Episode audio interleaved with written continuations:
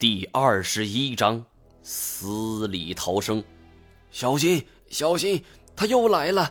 白兔晃着我们俩的肩膀，一个劲儿的喊着。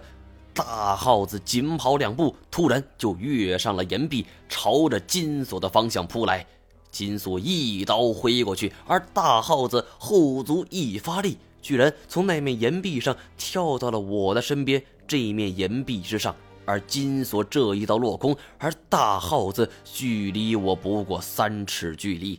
我惊慌之下，手中的刀横劈一下，当的一声砍在了岩壁之上，又一块大大的板岩脱落，露出了里边的尸骨。而大耗子却在我肩膀上重重一踩，利爪勾破了我的作训服，带出了道道血痕。大耗子动作却不受任何阻滞，直接就扑向了身后的白驼。白驼吓得脸色跟他姓氏一个色儿了。而就在这时，一道紫黑色的长条状黑影突然从我身边的死尸墙里冲了出来，一口叼住了半空中的大耗子，将其牢牢地缠住。大耗子只剩下了声声嘶鸣。这一切发生的太过突然。我们甚至还呆立在当场，而等我回过神来，才发现这是一条全身呈紫黑色的巨蟒。但就其探出死尸墙这一段来说，就有七八米，单脖子就有汽油桶粗细。蟒蛇脖颈处一般都不粗，而最粗的部位通常是在腰部。而且随着现代生态环境的破坏，蟒蛇的长度那也在缩减。就例如非洲岩蟒、紫荆蟒等，能有五点五米左右的长度就很难得了。但是眼前这一条大家伙，但烫出来的上半身就差不多有七八米，这简直是恐怖片里才有的尺寸。我们三个人谁都不敢动，是因为被眼前的一幕完全震惊了。这么大一条蟒蛇在你的头顶冲出来，我觉得我没被当场吓死就已经算是很了不起了。随着巨大的绞杀力，咯吱一声，大耗子骨头碎裂，甚至内脏肠子都被挤着从肛门里流了出来，直接就挂在了我的身上，又腥又臭，简直就像是踢了一场球的汗脚踩在了腐烂的肉馅里。恶心的味道直接就透过鼻腔刺激着我的大脑，我险些被这种味道熏晕过去。但是现在是真的不敢动啊！我只能寄希望于他吞了这只耗子之后原地消化，行动变得缓慢，这样我们几个才有机会逃跑。巨蟒缓缓张开了血盆大口，嘴里密布了两排四百多只倒钩牙齿，冒着森森寒光，咬住了大耗子的皮肉，通过颧骨的左右移动，将食物一点一点的往嘴里送。蟒蛇进食是一个费时费力的过程，而我们唯一要做的就是耐心等待。否则，不要说离他这么近，他随时可以咬住我们。但是他随便一撞，我们就得骨断筋折。而我用余光瞟了一眼，白兔是低着头不敢动，浑如筛糠；而金锁则是汗水涔涔，仰着头，张着大嘴，大气儿都不敢出。经过了十多分钟等待，大耗子的尾巴被送进了蟒蛇的口中，而蟒蛇被撑起成了一个圆球。然而，还没等我说跑，金锁因为手里的汗液太多了，军刀直接滑落在地，叮当一声，在深沟中远远回荡开来。巨蟒头一歪，盯着我们三个看，而突然，他的身子开始了抖动，那个圆球开始朝他的口边移动。不好！我预感到这只巨蟒要做什么了，大喊一声：“快跑！”我们沿着深沟的路段玩命的跑。进食后的巨蟒若是受到攻击，有的蟒蛇会选择吐出食物，恢复自身的速度和攻击力。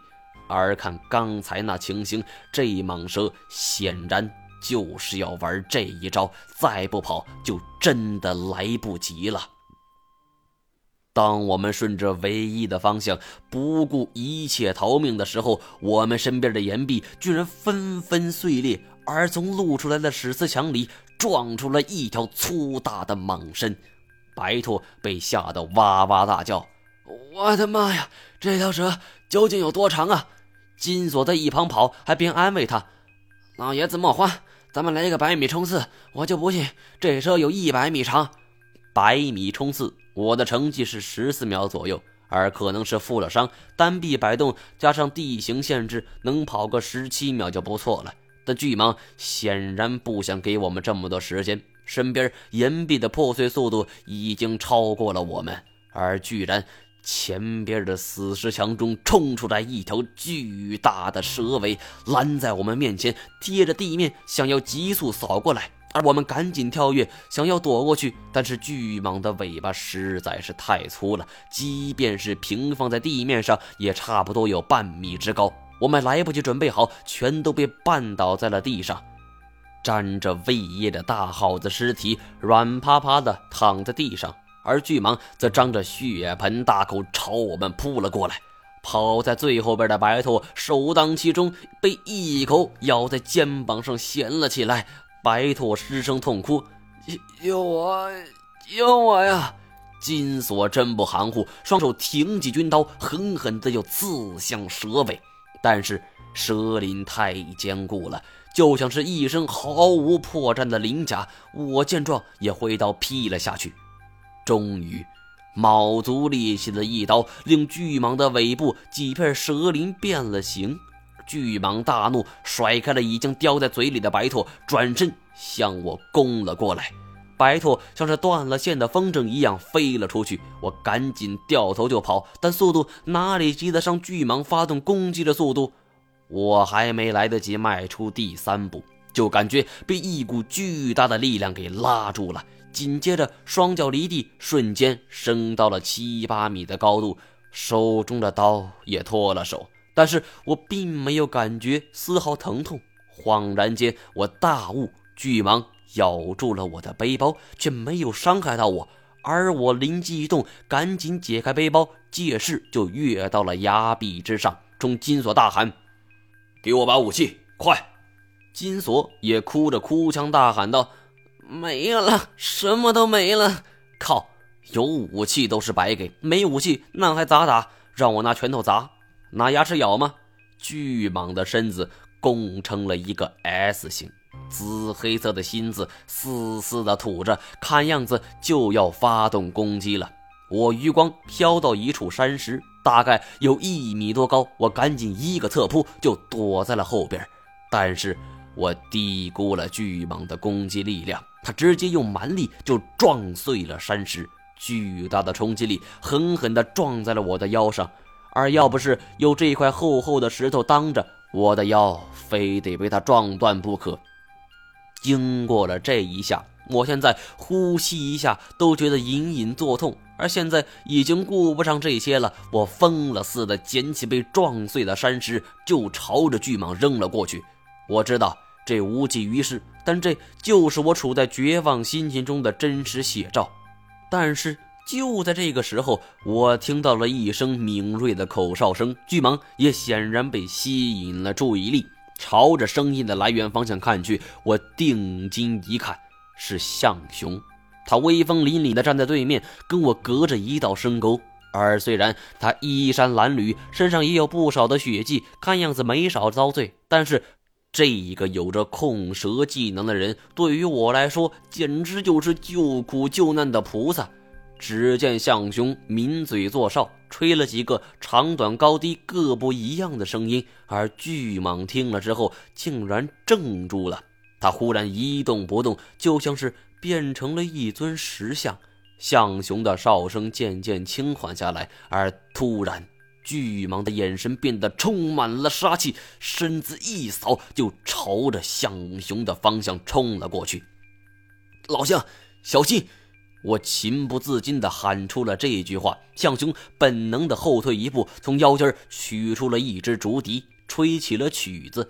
曲子很怪异，不像是中国风的古典曲目，也不是印度一带能令眼镜蛇跳舞的曲风，听上去就像是不成音调的乱吹一气。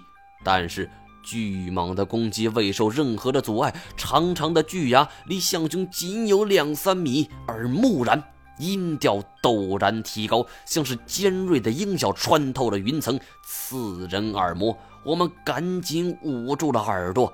巨蟒停止了攻击动作，重新变回了雕塑的状态。而渐渐的，曲调变得低沉，巨蟒晃着巨大的身躯，重新强回了死尸墙。我长舒了一口气，坐在地上缓了半天才站起来。刚才的情形太凶险了，我和向雄又重新见面了，还有润教授，大家见面也来不及寒暄，先是跑过去扶起了白拓，可是这已经晚了。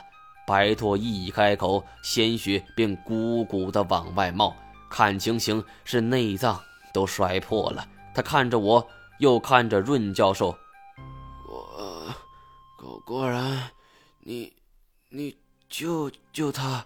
说完这句话，白拓连喘几大口气，身子猛地一沉，停止了呼吸。梁世赞、白拓都有秘密，而且这个秘密。都跟我有关，可是他们都还没来得及告诉我，便先后死去。而白拓这句遗言，果然，你救他是什么意思？这个他指的是我吗？难道说白拓先前记恨润教授见死不救，而现在看到我被救了，才说这句话吗？我联想到了白拓说的“非我不可”，这到底是什么意思？我疑惑着看向润教授，眼神中还有着质问的意思。但润教授恍若不见，而只是说了句：“走吧，还有很多事情要做呢。”说罢，转身就走，就好像躺在地上这具还未冷却的尸体跟他一点关系都没有。但是我却站立不动了。润教授，有什么事情你还是直说了吧，我不想被这么骗下去了。为什么你要带我来这个地方？润教授转过身来看了看我，又看看死去的白兔，大概是猜出了白兔对我说了什么。他问道：“怎么，老白没有对你说吗？”我摇了摇头。润教授叹了一口气，先是摘下了眼镜，掏出一块眼镜布擦拭着，然后又重新戴上。他抬眼看了看金锁。你叫李金锁？金锁一愣，看着我，眼神中大概有些“我操，这老头谁呀”的意思。但是他还是点了点头，说：“没错儿。”润教授嗯了一声：“你手里有一块龙牌吧？”金锁不说话，而是盯着润教授看，眼神中充满了疑惑。他叹了一口气：“说起来，你是上了当。”跟张一毛不一样，他又看了看我，十分郑重的说道：“这个地方，你必须来。”